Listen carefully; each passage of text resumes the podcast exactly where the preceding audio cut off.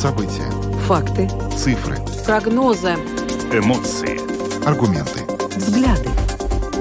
Подробности на Латвийском радио четыре. Здравствуйте, в эфире Латвийского радио четыре, программа «Подробности», ее ведущие Евгений Антонов и Юлиана Шкагола. Мы также приветствуем нашу аудиторию в подкасте и видеостриме. Коротко о темах, которые мы обсудим сегодня, двадцать первого октября. Лидеры Евросоюза достигли договоренности о дорожной карте с целью введения в течение нескольких недель мер по защите потребителей от роста цен на энергоресурсы. В то же время потолок цен на газ в Евросоюзе введен пока не будет. Эту тему сегодня обсуждаем подробнее. Поговорим также о том, что специалисты ожидают в этом году сильную вспышку гриппа. Это связано с тем, что в нашей стране практически все ограничения, имеются в виду ограничения, связанные с ковид девятнадцать, отменены. Мы не носим маски, не соблюдаем дистанцию.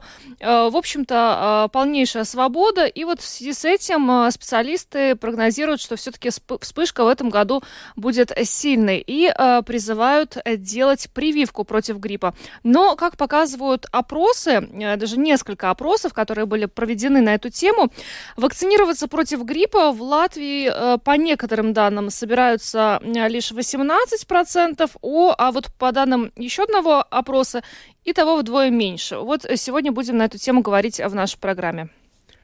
В Праге сегодня проходит встреча министров транспорта Евросоюза. Среди прочего, главы транспортных ведомств обсуждают, как мотивировать пассажиров более активно пользоваться поездами.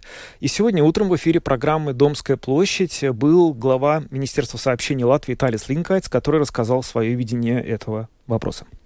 Ну и э, сразу после этого мы проведем сегодня интерактив. Будем ждать ваших комментариев на тему, что нужно сделать, чтобы вы чаще стали пользоваться поездами в нашей стране.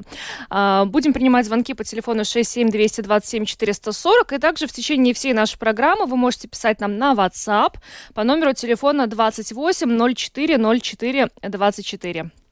Ну и под конец программы поговорим о погоде. Новости сегодня хорошие. В конце октября и ноября температура воздуха в Латвии ожидается в основном выше нормы, а в ноябре на один целых три десятых градуса теплее среднего показателя. Более подробно сегодня, ближе к концу нашей передачи. Видеотрансляция программы «Подробности» доступна на домашней странице Латвийского радио четыре эл эр четыре точка эл ви, на платформе RusLSM.LV, а также в социальной сети Facebook, на странице Латвийского радио четыре и на странице платформы RusLSM. Слушайте записи выпусков программы «Подробности» на крупнейших подкаст-платформах. Наши новости и программы также можно слушать теперь в бесплатном мобильном приложении «Латвия с радио». Оно доступно в App Store, а также в Google Play. Ну а далее обо всем по порядку. Подробности. Прямо сейчас.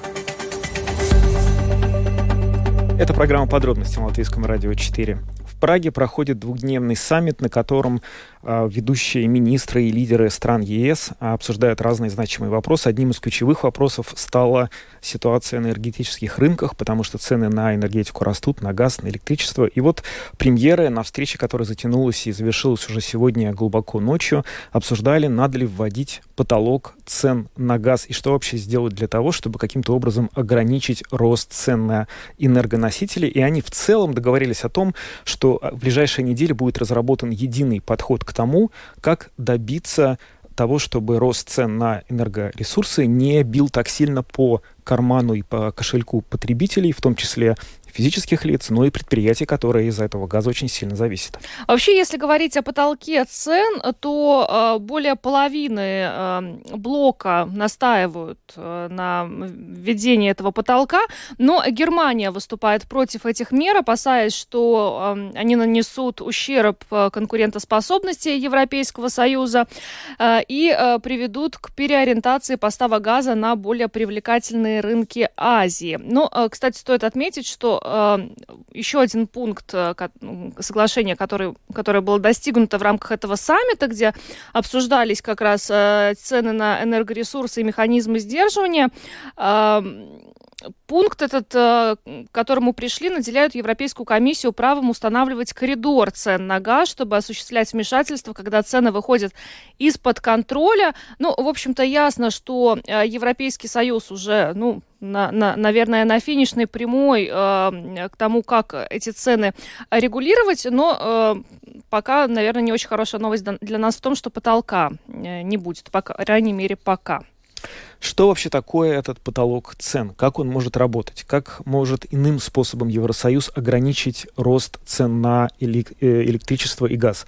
Об этом сегодня мы поговорили с экономистом банка «Цитаделы» Мартиньшем Аболиньшем. Страны Евросоюза на саммите, который прошел, так и не смогли пока согласовать параметры потолка цен на газ.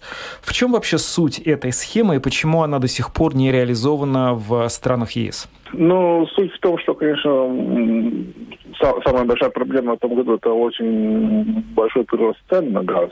Если сравниваем там, ну, за последние пять лет, то сейчас уровень, ну, как, когда там пять, десять и даже больше раз превышает такой, ну, нормальный уровень цены на газ. И, конечно, это создает очень большие проблемы для многих стран. Но вопрос по введению какого-то потолка, конечно, не однозначен, потому что, ну, большие цены исходят из, из того, что поставки газа с России, в принципе, приостановлены. То есть, ну, какой-то шугар там где-то идет, но в целом приостановлен.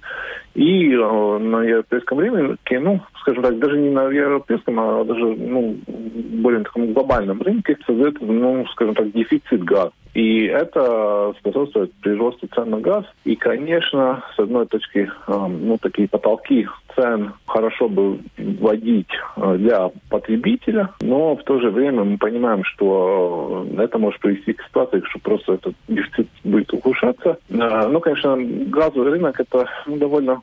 довольно узкий рынок. Например, поставщики, кроме России, там, ну, Норвегия, Северная Африка, США, то есть, ну, это тоже такой, ну, не скажем, что полностью свободный рынок. И эти прироста не очень-очень большие. В принципе, ну, да, не, не экономическая эта цена. Поэтому, как бы, нужно искать решение, чтобы снижать цену, ну, как бы найти такое, чтобы не создавать какие-то другие риски, не так уж легко.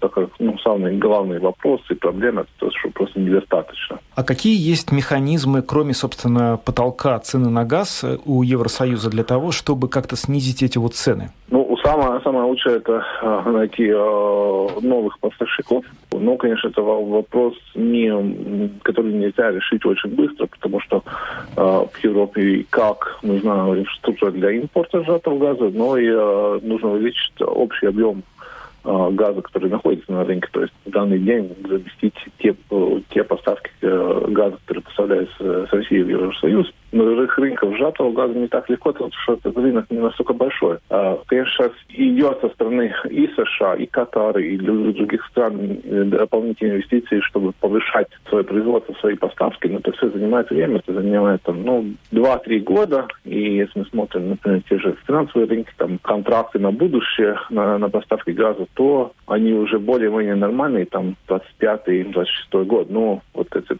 следующий двадцать третий, двадцать четвёртый год, там ситуация довольно, довольно сложная, потому что просто, ну, недостаточно газа находится на рынке. Так что такое фундаментальное решение – это новые, новые источники, как и газ, это, в принципе, энергии. То есть, потому что мы видим, что одна из направлений, где работает Евросоюз, это замещение газа и других, скажем так, грязных э, видов энергии э, с уже зеленой энергией, то есть ветер, солнце, ну и другие виды зеленой энергии. Поэтому, ну, этот вопрос, как бы, долгосрочное решение – это дополнительные источники энергии, это э, более эффективно использовать энергию уже, которая имеется. Ну, конечно, в краткосрочное время нужно как-то находить, как эту ситуацию более-менее урегулировать, потому что, ну, когда мы видим, что эти рынки, они не очень гибкие, то есть если там газа не хватает немного, то это приводит к большим повышениям цен. И, конечно, тут лучше всего, чтобы, ну, как бы, все, может, понемногу там снизили потребление, и это уже снижает цену. Например, сейчас мы видим, что было очень-очень большой рост в конце августа цен на газ. Сейчас газохранилище в Европе напол- наполнились. Пока что довольно теп- теплая погода еще у нас, и у нас, и в Европе. То есть спрос и потребление довольно низкое. И это привело уже к довольно значимому упадку цен на газ. То есть как только баланс спроса и, и поставок меняется, рынки, мы видим, что очень-очень большие колебания. Ну, вот это, это, собственно, есть вопрос, что на, на довольно небольшие изменения в рынке цена очень-очень резко реагирует. Раньше этот вопрос решался долгосрочными контрактами. и привязка цены газа на, к цене нефти, ну, это там тоже, тоже про, проблематика своя. И, конечно, долгосрочные контракты Евросоюз тоже не особо хочет идти, потому что сказать, планы по, по зеленому курсу, все-таки и те к зеленой энергии, и от ну, более грязных видов энергии уходить. То есть, ну, это, опять же, там десять-двадцать лет, это планы, а энергию нам нужно сейчас, это зимой и следующей зимой. Ну вот, возможно, из-за того, что эти механизмы, которые, включая потолок и поиск быстрых новых поставщиков, пока быстро, собственно говоря, не удается все это сделать, Еврокомиссия на саммите, который закончился вот вчера, предложила создать единую систему закупок газа в странах Европы. Хочется понять, как эта система будет работать и как она, этот механизм повлияет на доступность газа и цену на газ для Латвии. Потому что вот в последнее время мы много беспокоимся о том, насколько Латвии вообще хватит газа, по какой цене мы будем его покупать? Как вообще все это повлияет на нас? Ну, я думаю, этот механизм однозначно создается, чтобы как-то уменьшить цену на газ, потому что мы понимаем ситуацию, что если когда общий объем газа не настолько большой, то есть все приходят, все хотят этот газ купить, и, в принципе, создается ситуация, что, ну, борются с ценой друг с другом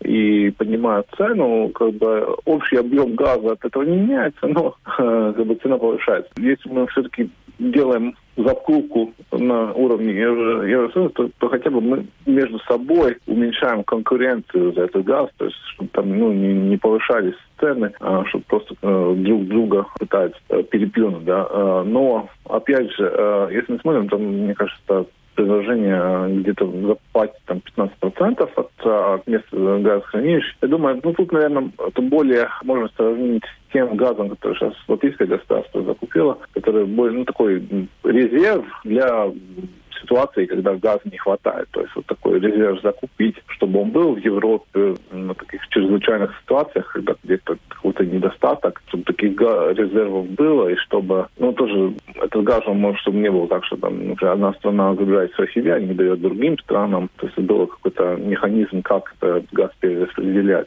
Ну, я думаю, это, это, это уменьшит как как бы такую конкуренцию, которая создается между странами Евросоюза, которые все пытаются закупить газ на вот на этом же рынке, где газа не настолько много. То есть лучше тогда в целом взять и это один покупатель, да, чтобы между собой эта конкуренция не поднимала цену.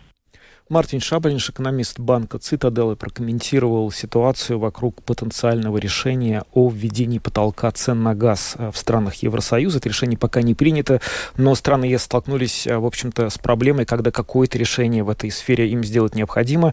Германия выступает против того, чтобы этот потолок был введен. Германия — крупнейшая экономика Евросоюза. И, в общем, мотивы Германии, как она их излагает, таковы, что если потолок цен на газ в Европе будет введен, то те, кто газ продают, просто начнут продавать его в другие страны, в Азии, в других местах, и, соответственно, Европа, введя этот потолок цен, просто накажет сама себя. Ну, такая вот логика, но ряд других стран Европы считают иначе. Еще говоря об энергоресурсах, стоит напомнить, что в Латвии введен пакет компенсаций для домохозяйств, и э, жители увидят компенсацию за повышение цен на, в частности, электроэнергию в счетах, которые получат в ноябре. Но в некоторых случаях Минэкономики предупреждает, э, эта компенсация будет рассчитана в декабре.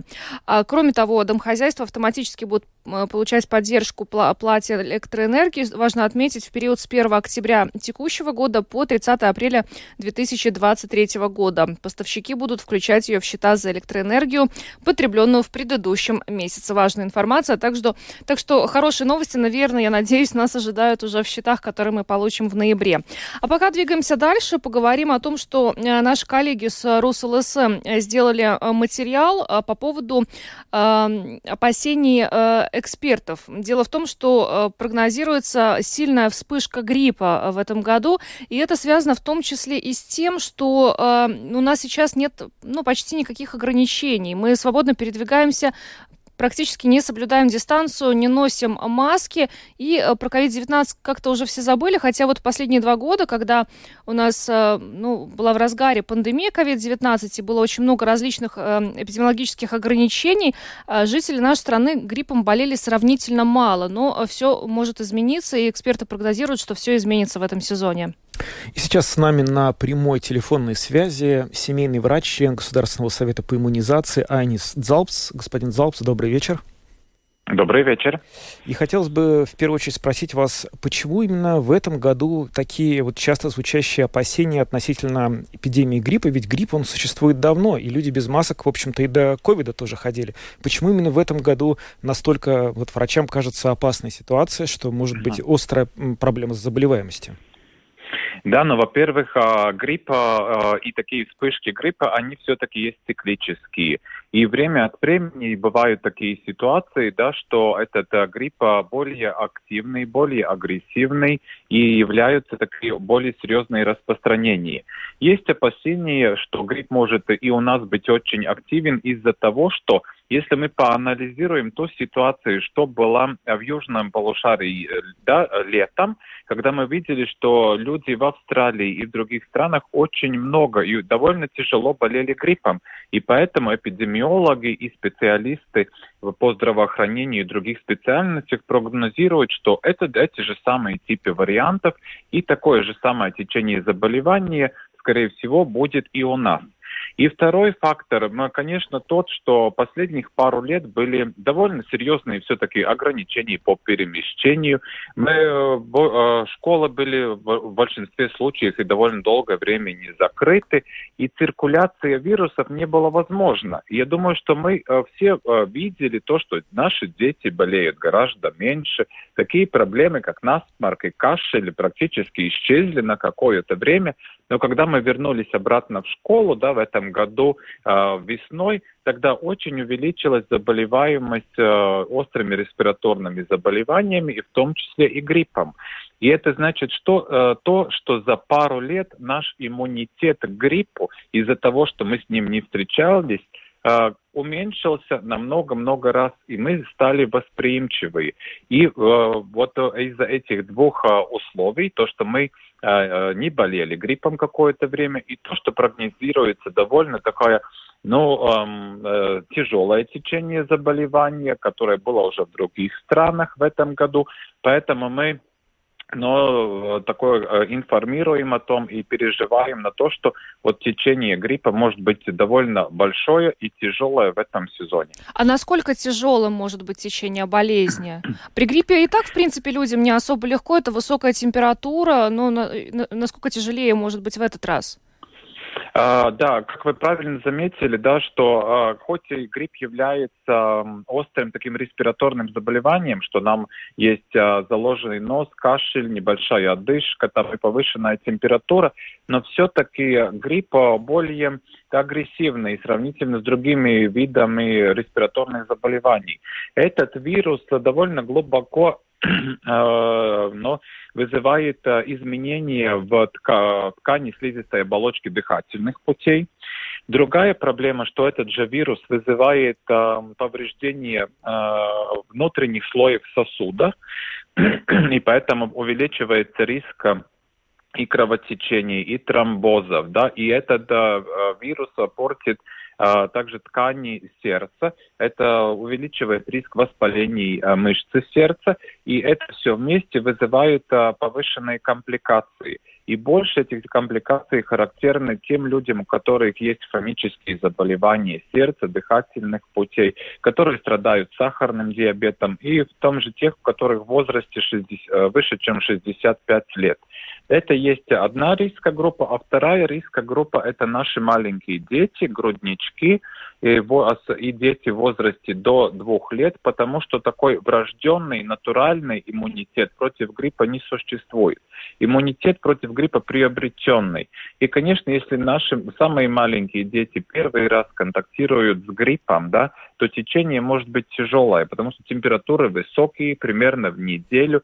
И за эту неделю, ну, э, есть так, что есть вероятность, что эти компликации образуются как, как воспаление легких, воспаление среднего уха, воспаление мышцы сердца, да, и так далее. Поэтому, ну, это все-таки, да, намного тяжелее это заболевание, чем другие. Mm-hmm.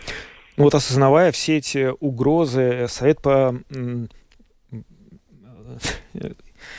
Вакцина... Вакцина...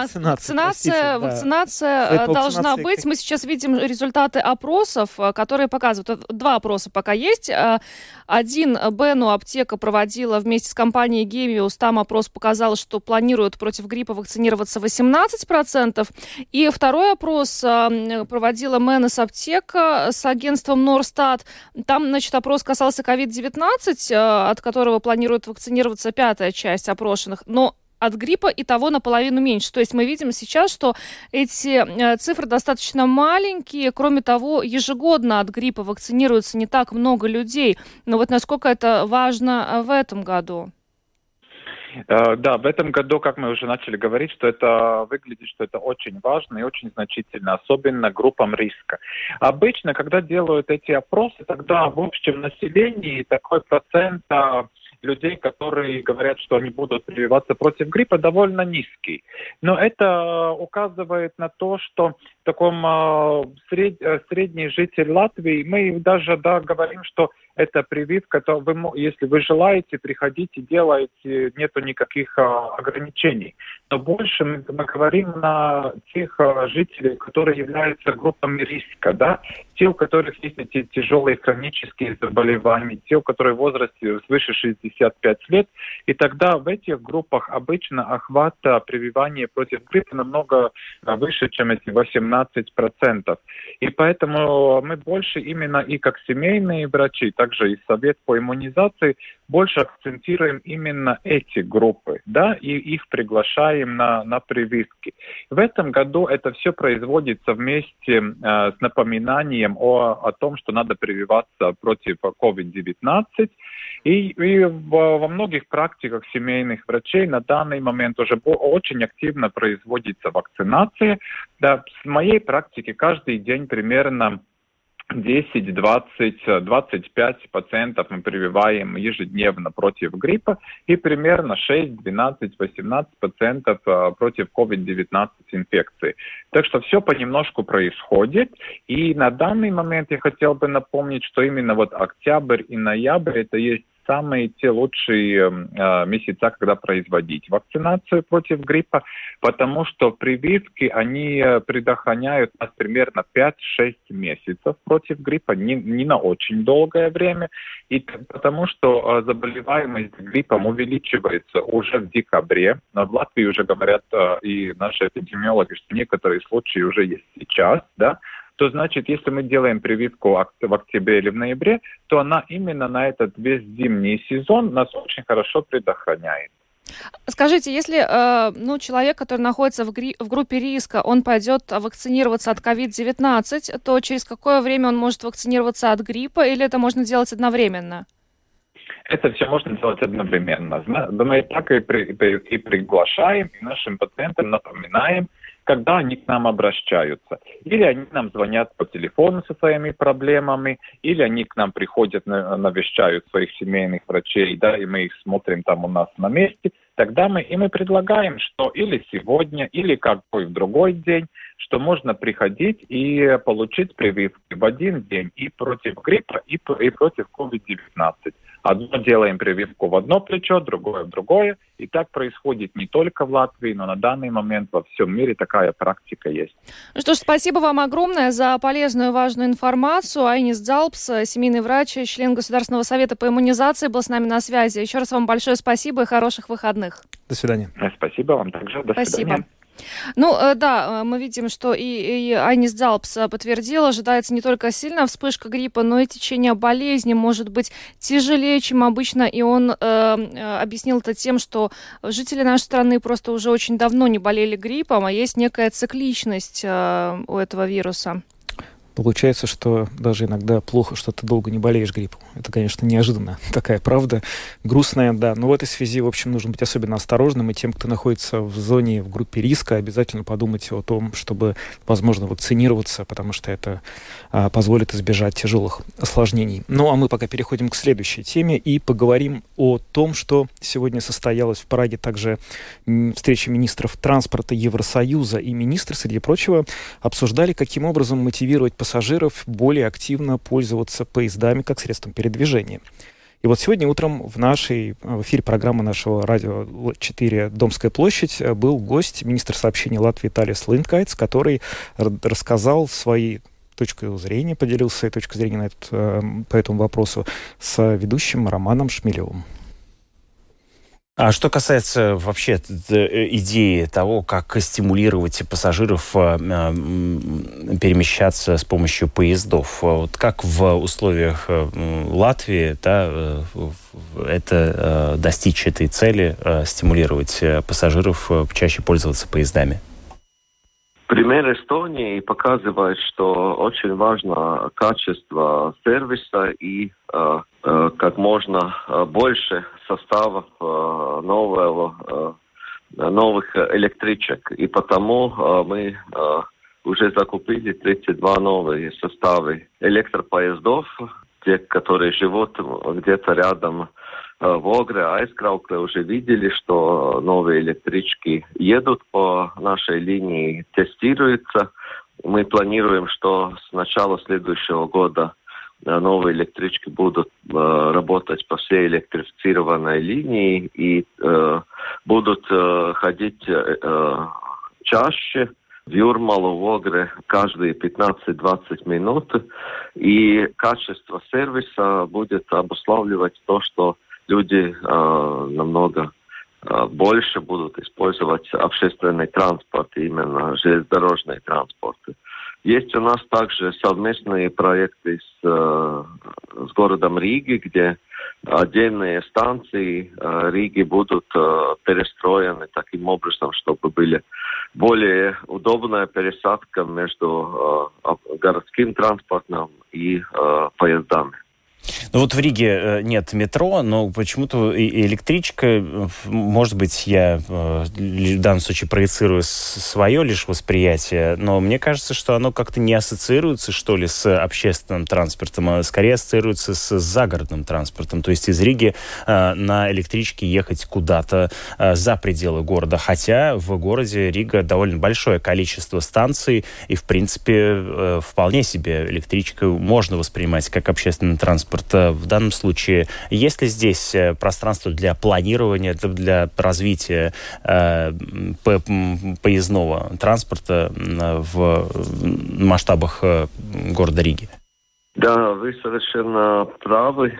Есть очень много возможностей улучшить сервис, и тогда, когда начнут курсировать новые поезда, это будет более удобно ехать, скажем, в Слимант и в Саркандаугаву. Мы планируем так называемые сквозные поезда, которые будут ходить через Рижскую центральную станцию. То есть конечная станция будет не в Риге, а в Скулте, в Огре и так далее. И это тоже даст возможность больше использовать электричку в повседневных ну, событиях. В повседневных перемещениях, да.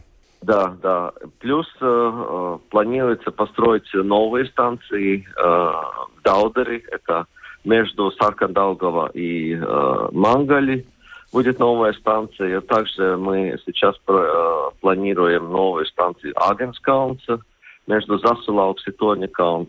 Это тоже позволит э, больше использовать э, железную дорогу именно. То есть планируется развивать и саму по себе сеть станций э, в Риге? Да, да, да, улучшить качество, улучшить э, обустройство, модернизировать перроны, э, информационные системы. Также мы говорим с Ригой об единой э, системе билетов э, на городской общественный транспорт и э, железнодорожный транспорт. Талис Линкайтс, министр сообщения, сегодня был гостем программы «Домская площадь», где обсуждали ну, мотивацию э, жителей пересесть, в том числе, на поезда. Э, кстати, сегодня стоит отметить, что Европейский Союз выделил на проект Rail Baltica триста пятьдесят девять миллионов евро. Мы тоже ждем этого проекта. Во-первых, это будет красиво, во-вторых, это будет удобно. Ну, надеемся, по крайней мере.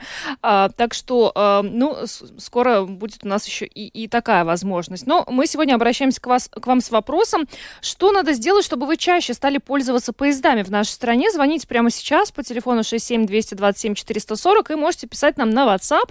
Номер телефона двадцать восемь ноль четыре ноль четыре двадцать четыре. Будем ждать звонков. У нас уже есть первый звонок. Здравствуйте. Да, добрый вечер. О серьезном дальше скажу. И, ну, сначала небольшой морок из детства.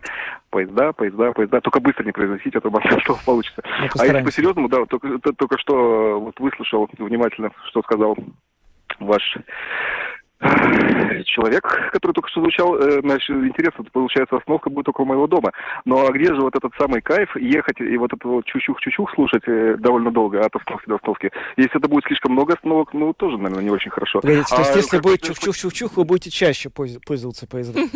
Я буду чаще пользоваться. Я вообще обожаю на электричке ездить, да, ну, в частности, до Выциков, от Саркандалова или до, до Вацдаогова, да, или до Кангова, там, к родителям на дачу. Потому что в чем кайф? Потому что, во-первых, всегда просторно, uh-huh. всегда комфортно, идеальная температура, да, и единственное, чего, может быть, не хватает, это чтобы, может быть, не знаю, маленький-маленький такой по сравнению с Ригой, соответственно, делать демпинг, хотя бы на пять на десять центов, потому что uh-huh. это будет мотивировать. То есть, если ты знаешь, что ты сядешь электричество, во-первых, ты быстрее доедешь. В это надо подчеркивать всегда, когда позиционируют себя э, пассажир Вилсон, в чем его плюсы, это, во-первых, скорость. Это самое главное, что ты быстрее добираешься до места. И, во-вторых, то, что просторно, комфортно всегда. Шикарно, идеально. Даже лучше не хочется ничего. Спасибо вам за ваше мнение, да. за ваш звонок. Я да. прокомментирую. Ну, во-первых, сейчас уже даже, если, например, сесть э, в электричку по Риге, то это уже получится пара остановок все равно дешевле, чем Рига-Сатиксме. А про комфорт, вот я, то, я очень люблю поезда, потому что места там гораздо больше, чем в автобусах. Но это действительно... Мне тоже всегда нравились поезда, это правда. А, кстати говоря, когда пойдут эти поезда Элрон новые, которые закупили, так их вообще же будет очень удобно, так? Да. Есть еще один звонок. Здравствуйте. Добрый вечер. Добрый. Не хотелось бы вспоминать те времена, когда мы ехали в Юрмалу, как селедка в бочке. Ну, представляете, да? Жигули да. были не у каждого, а электричек угу. было немного. И, э, скажем, подъемы цен на бензин – это тоже очень непопулярная мера.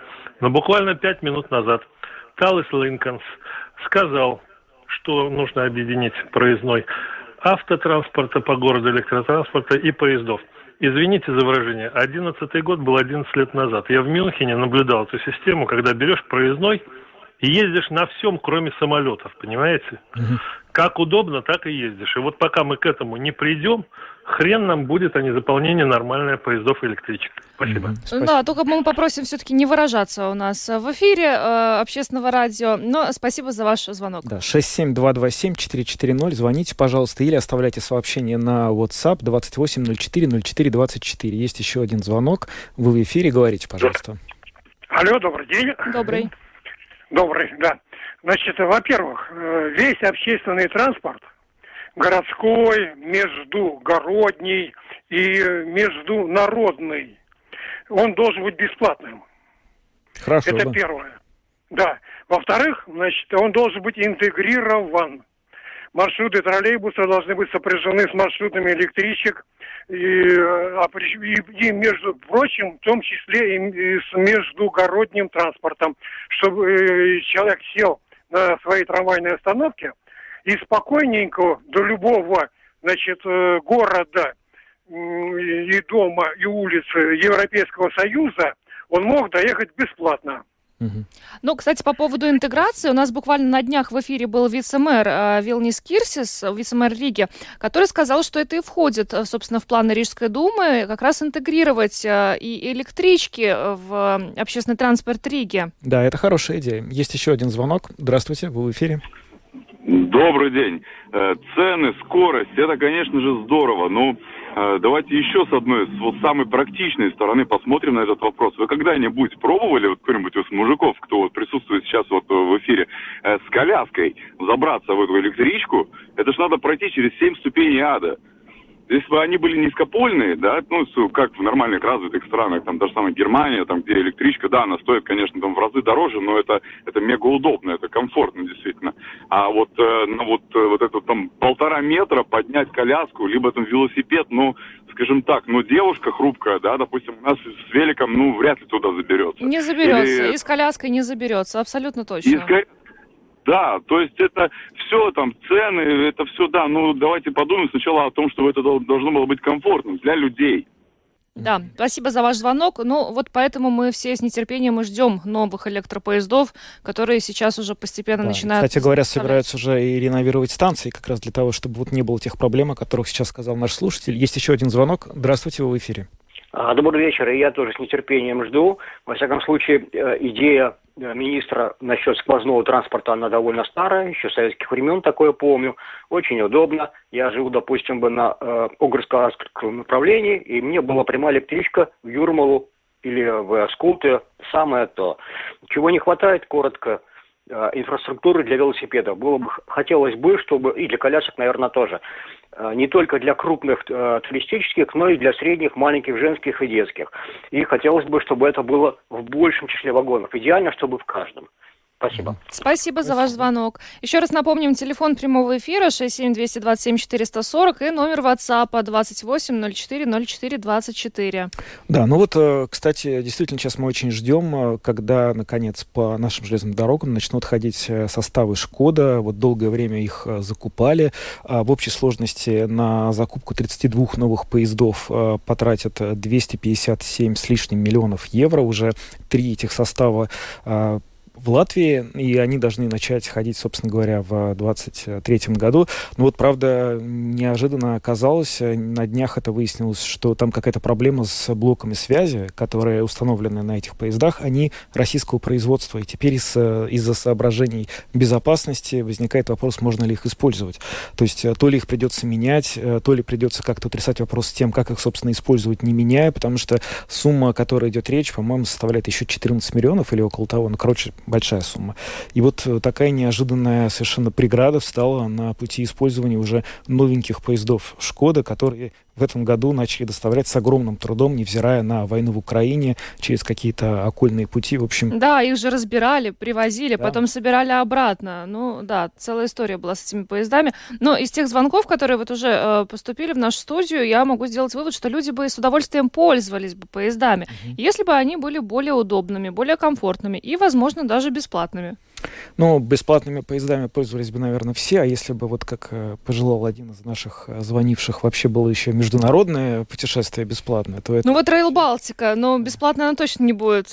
Нет, я видел разные оценки того, сколько будут стоить билеты. Сколько? Ну, самые дешевые там были тридцать евро, но вообще предполагается, что это будет ближе там шестьдесят-семьдесят. Но надо сказать, что эти оценки... Ну, в зависимости от страны, да, в которой Да, ты безусловно. Есть? Но это еще, надо сказать, что эти цены, они звучали до последних событий. То есть это было до, как бы, мало того, что до войны, еще и до пандемии, когда вот после... В разы же все выросло, все цены э, на строительство, и понятно, что инфляция огромная. Просто сейчас, когда это все, наконец, будет достроено, во-первых, мы не знаем, когда, потому что все сроки откладываются, к этому моменту уже стоимость путешествий везде будет просто совсем другой. Ну, хочется верить, что билеты на поезда э, Rail Baltica не будут стоить э, дороже или столько же, сколько билет на самолет. Но в таком, в таком случае... случае они просто будут лишены да. смысла. Конечно, хотелось бы, чтобы у людей появилась возможность для путешествий более бюджетным образом, э, потому что иначе, ну, как-то, да, странная идея была изначально соединить эту вот часть Европы с большой Европой, и окажется, что это все равно проект для, ну, как сказать, только для тех, кто имеет деньги и так на путешествия на самолетах.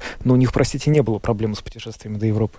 Ну что, двигаемся дальше. Спасибо всем, кто принял участие сегодня в нашем интерактиве. Говорили мы о поездах и о том, как мотивировать жителей э, пользоваться этим видом общественного транспорта. Ну а теперь поговорим о погоде. Здесь у нас хорошие новости, потому что синоптики, не только наши, но и Европейский центр среднесрочных прогнозов погоды э, сегодня выступили с заявлением, что у нас будет достаточно тепло в ноябре, э, вплоть до середины ноября.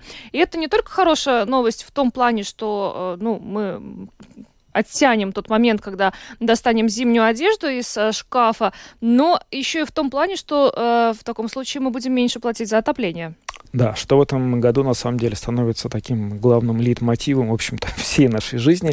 И вот сегодня на вопросы нашей программы по поводу прогноза погоды на ближайшие недели ответила руководитель отдела прогнозов Латвийского центра окружающей среды, геологии и метеорологии Лаура Krumiня. Но если просматривать ту информацию, которая сейчас есть, прогнозы на конец октября и начало ноября, то ну, выводы таковые, да, что в целом этот период будет с температурами около нормы и даже с ну, такой вероятностью выше нормы, особенно если мы говорим про период, как первая половина ноября, когда ну, в нашем регионе в основном будет преобладать поток воздушных масс запада, преобладающие ветра будут западно-юго-западные, ну и временами даже южного направления, ну и а, эти ветра к нам нес, будут нести довольно теплые воздушные массы, и ну так только кратковременно может быть ситуация, когда в наш регион поступают более прохладные воздушные массы, и столбик термометра опускается ниже отметки ноль градусов. Скажите, а температура в пределах нормы, даже чуть выше нормы для конца октября, начала ноября, это сколько? Для октября у нас среднемесячная температура это плюс шесть целых восемь десятых градусов. Ну, она меняется территориально от плюс пять целых три десятых градусов на северо-востоке до плюс восемь целых шесть десятых градусов на побережье Балтийского моря. Ну, а в ноябре уже среднемесячная температура, конечно, намного ниже. Это плюс два целых два десятых градусов. Ну, и территориально это меняется от плюс ноль целых четыре десятых градусов на северо-востоке Латвии до плюс четыре целых два десятых градусов на побережье Балтийского моря. Ну и у нас, получается, значит, будет выше нормы, и это значит, что, в принципе, ну еще про такие стабильные заморозки и снегопады речь не идет в ближайшее время.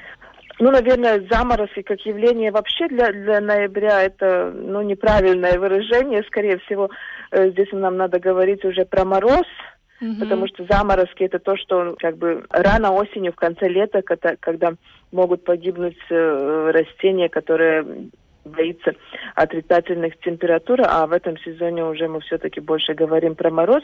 Ну да, если будут преобладать вот эти теплые воздушные массы, как я говорила, э, в основном все-таки столбик термометра будет держаться выше отметки ноль градусов. Ну, конечно, это не будут такие температуры, чтобы можно было говорить э, там очень-очень тепло или по-летнему, или как для ранней осени характерные температуры, но все так и для ноября это будут уже в основном температуры где-то максимум дневное время десять градусов, немножко выше десяти градусов. Ну, в отдельных ситуациях, поступая более теплым воздушным массам, есть вероятность, что столб термометра будет приближаться к отметке плюс пятнадцать градусов, но это уже так... Ну, довольно редко бывает вообще, что в ноябре такая высокая температура в Латвии наблюдается. Ну, а главное то, что довольно редко будет мороз, и тут мы еще не будем, конечно, говорить о каких-то таких стабильных периодах отрицательных температур, когда несколько дней подряд, например, сохраняется отрицательная температура, и у нас даже среднесуточная температура уже понижается ниже ноля градусов. Нет, это все-таки могут быть только такие небольшие эпизоды в ночные и утренние часы, когда наблюдаем небольшой мороз, а дневно, дневное время все-таки в основном еще будет температура выше ноля градусов. А будет ли этот период, ну, относительно сухим в Латвии? В целом мы не можем говорить, что э, у нас ноябрь ожидается сухим месяцем. Довольно часто все-таки погоду будут определять циклоны, и осадки будем наблюдать часто. Но пока что также нет такой информации, чтобы можно было подтвердить то, чтобы, что ноябрь будет очень-очень дождливым, с большим отклонением от э, нормы. Но это будет так, как часто у нас бывает в осенний период. Частые дожди все-таки ожидаются.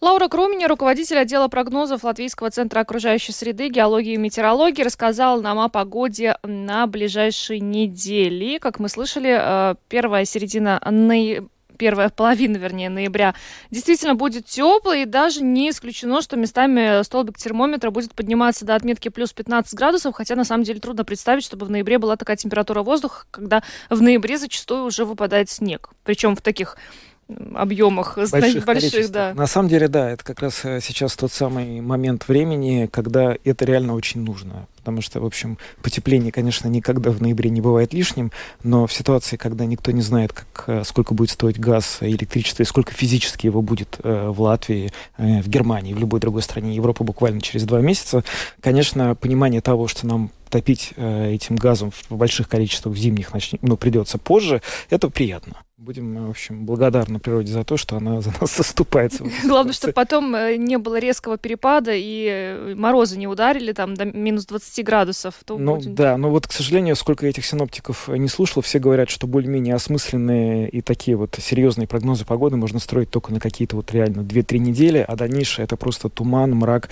и народные приметы. Ну, что имеем, то имеем.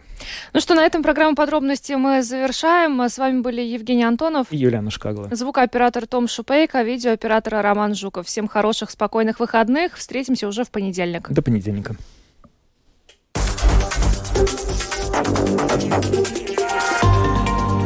Латвийское радио четыре. Подробности по будням.